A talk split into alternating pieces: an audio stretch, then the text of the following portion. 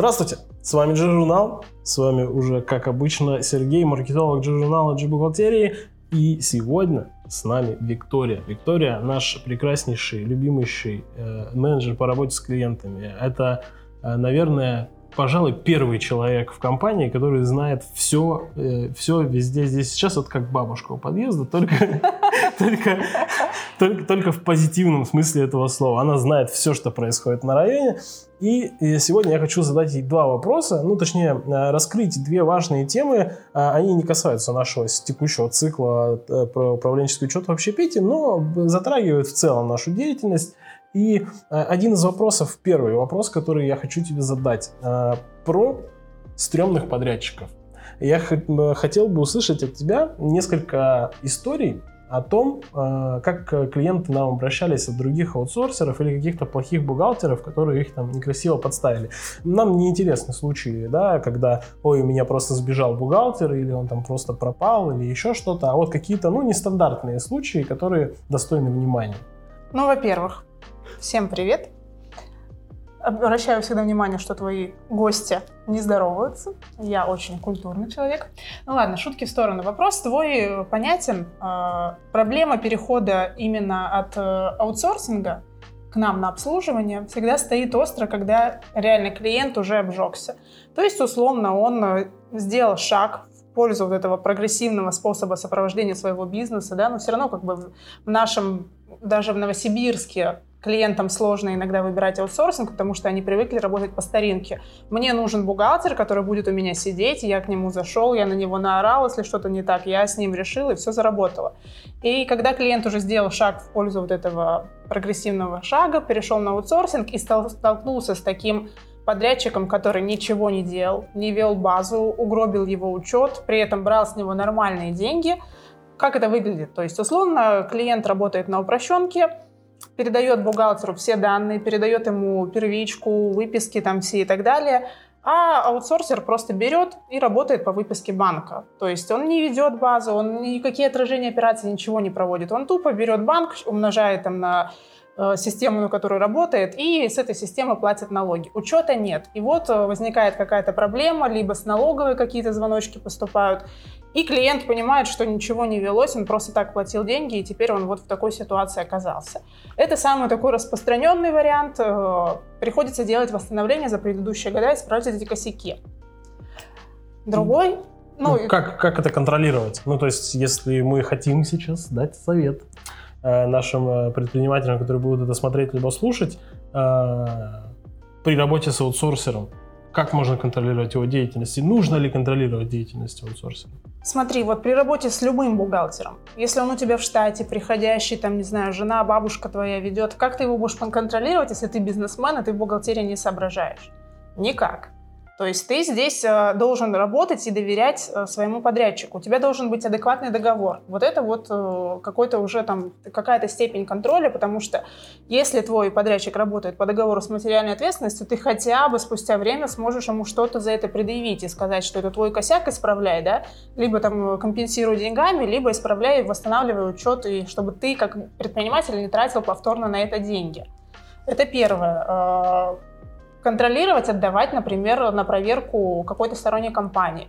То есть, как у крупных там компаний есть э, плановый аудит, можно это делать также проверить своего бухгалтера. Например, мы, когда только знакомимся с клиентом, там, не знаю, даже после холодных звонков каких-то менеджеров, мы всегда предлагаем вот этот вот бесплатный аудит, проверка текущего состояния учета. Что мы делаем? Мы открываем базу клиента, смотрим, говорим ему, слушай, у тебя вот здесь, вот здесь, вот здесь проблема, это можно исправить, это не исправить, там и так далее а, просто незаинтересованное лицо дало свое, ну, профессиональное свое заключение, потому что увидели в базе. То есть, ну, как вариант, это просто проверка, если ты не доверяешь по каким-то вопросам своей бухгалтерии.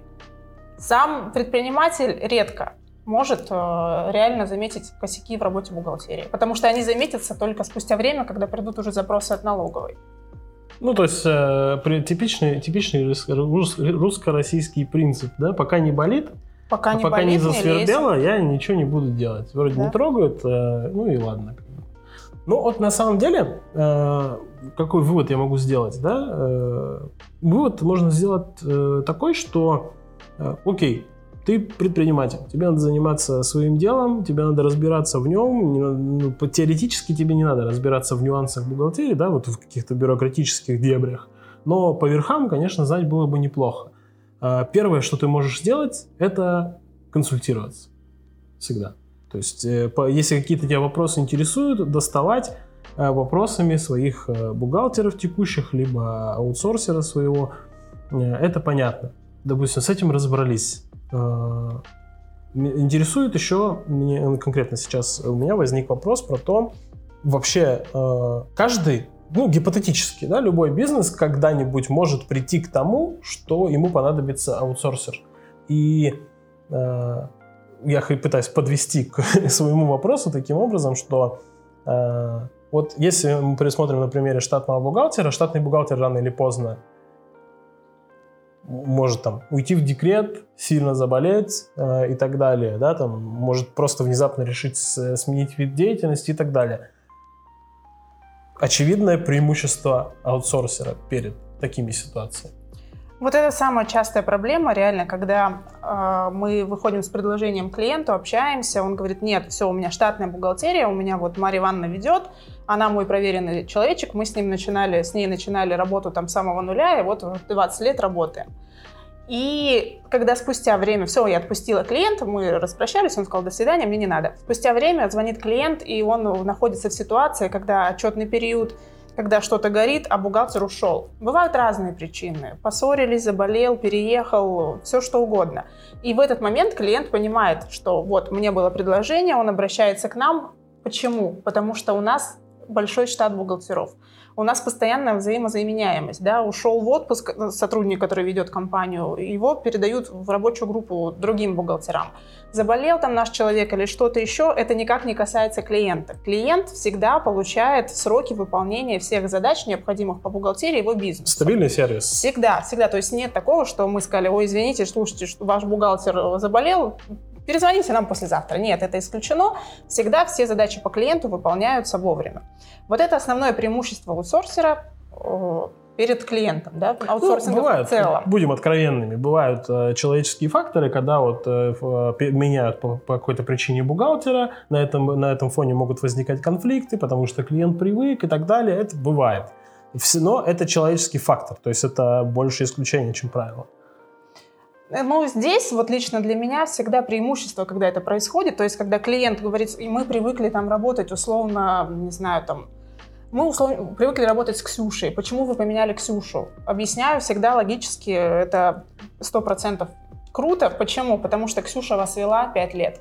Она уже привыкла к тому, что как, что проводится в вашей базе. Заходит новый туда бухгалтер, она все равно видит какие-то новые нюансы. То есть это не замыленный взгляд на бухгалтерию конкретного бизнеса. И всегда там появляются какие-то новые моменты, которые могут улучшить бухгалтерию. То есть у нас это даже на практике происходит смена клиентов между рабочими группами. То есть чтобы мы проверяли друг друга работу. То есть наши бухгалтера подключаются, проверяют, если видят какие-то там условно моменты, которые можно улучшить, мы это всегда клиенту озвучиваем. Здесь э, криминала никакого нет. Ну, вроде немножко разобрались. На самом деле тема очень объемная, ее даже в один, э, даже потом, мне кажется, в часовой выпуск не уместишь. Я думаю, мы обязательно поэтапно будем разбирать все эти нюансы. Э, Сейчас вот так вот э, коротко по верхушкам, потому что появилась потребность рассказать. Мы чувствуем, что это необходимо. Э, Мы рассказываем об этом не только сейчас в этом подкасте, мы рассказываем, у нас есть email рассылка, где мы рассказываем эти нюансы также подробно, потому что это необходимо, и в наших медиа мы везде стараемся это наносить, потому что проблема остростоящая, она есть и встречается повсеместно. Второй вопрос, который мне хочется сегодня обсудить, это проблема найма. Она на самом деле ну, э, полностью либо частично следует из предыдущего вопроса, э, но э, я вот здесь нахожусь не первый месяц в отличие от тебя, Не с- первый с- год. с основания, да, я, ну, я нахожусь здесь не первый месяц, и я наблюдаю э, такую тенденцию, что мы аутсорсер с опытом, у нас большой штат, нам тяжело найти в штат бухгалтера вменяемого. Э, Вопрос э, такой, ну, он такой больше открытый, наверное, да? Если э, мы тут такие классные, умные, опытные, нам тяжело найти в штат бухгалтера, почему ты, предприниматель, думаешь, что ты сможешь найти себе кого-то крутого э, с большим таким кредитом доверия себе в штат. Вот такой момент хочется обсудить. Э, во-первых, найти реально хорошего бухгалтера, который не будет работать с тобой чисто по шаблону, по методичке условно, как его там научили, а будет в целом оце- э, ну, оценивать э, деятельность и искать какие-то варианты, где законными способами можно оптимизировать налоги, как можно твою базу условно сделать более красивой, причесанной и так далее, это прям какой-то нереальный кейс даже для нас. Почему? Потому что приходит человек на собеседование. Окей, как проходит собеседование бухгалтера? Раньше мы делали какие-то тесты, то есть смотрели, насколько ориентируется в изменениях, как считает там и так далее. Мы от этого ушли, потому что э, все круто ответил по тестам, просто умеет работать по методичке. Не может э, никаких решений там креативных, назовем их так, хотя в бухгалтерии, может быть, это неприменимо, но не может человек э, ориентироваться и вести клиента, то есть в какую-то сторону, где реально законными способами можно оптимизировать. Дальше пытались просто приглашать на какие-то стажировки, работать и смотреть в процессе работы. Это вариант, который подходит нам как аутсорсеру, потому что у нас есть определенная нагрузка, у нас клиенты поделены между рабочими группами, мы можем себе это позволить, то есть смотреть какое-то время на то, как работает бухгалтер. Клиент, вот бизнесмен, не может взять себе в штат бухгалтера и какое-то время наблюдать просто со стороны, как он работает. То есть, чтобы он не сдавал отчеты, просто закрывал, условно, там, периоды, что-то делал в базе, а потом перепроверять. У бизнесмена есть бухгалтер, который всю работу делает. Он работает, сдает отчетность, проходит там год, проходит налоговая проверка по этим задачам и всплывает, что что-то сдано не так. У него нет варианта ошибиться попробовать, пощупать. Ему нужен конкретный человек, который закрывает все необходимые задачи. Как найти бизнесмена такого человека? Просто это лотерея. То есть ты берешь человека, человек тебе нравится, ты с ним работаешь, все вроде классно, не опаздывает, все вовремя отчеты сдает, но ты не знаешь, насколько он это делает корректно. Пока не пройдет время, тебя не проверят. Собеседовать, искать – это огромное количество времени. То есть предприниматель тратит на это кучу времени, которое он мог тратить, условно, занимаясь своим бизнесом, своими ключевыми задачами. Ну и бухгалтерия, будем откровенны, бухгалтерия такая настолько важная часть бизнеса, что в случае с поиском бухгалтера это тебе там не курьера искать. Да? Цена ошибки может быть это не курьера искать, и у тебя, пока ты ищешь бухгалтера, время идет. То есть, либо это не сдается, что-то какие-то просрочки идут, либо там людей, условно, твоих не сопровождают, ну, там, я имею в виду, не рассчитывают зарплаты и так далее. Где-то будет простой. Если у тебя резко ушел твой бухгалтер, и ты остался без ничего, потому что сам ты эту дуру, условно, не закроешь. Здесь нужен профессионал. В сжатые сроки найти классного профессионала это реально сложно, а на будущее никто никогда не ищет бухгалтеров. То есть это есть бухгалтер, все круто, работаем. Нет бухгалтера, а побежали искать это проблема. Ну, то есть, если подытожить, можно сказать, что ответом на вопрос э, о том, на что надеется предприниматель, когда пытается найти себе хорошего бухгалтера, это вот русская рулетка, такой Jack in the Box, когда ты открываешь коробку и вот не знаешь, что там нормально, что-то или нет. И это как бухгалтер Швейдингера такой. Э, ну, мораторий на проверки, да, проходит через три года, и вот там уже могут начаться приключения. То есть предприниматель обычно бухгалтерию всегда отодвигает на какой-то задний план. То есть нет такого, что мы открыли бизнес, мы сразу ищем грамотного специалиста, который нам будет все круто делать.